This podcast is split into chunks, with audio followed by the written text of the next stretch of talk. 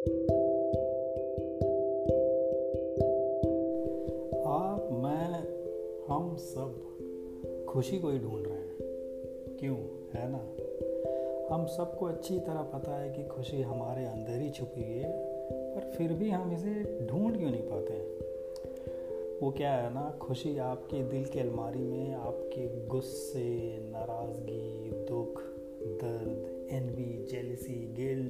Regret इच्छा और expectations के अंदर कहीं दबा हुआ है, किसी कोने में।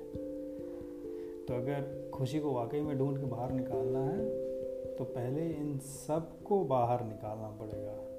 अलमारी खाली करनी पड़ेगी। चलिए फिर मिल के इस अलमारी को खाली करते हैं, ढूंढते हैं खुशी को।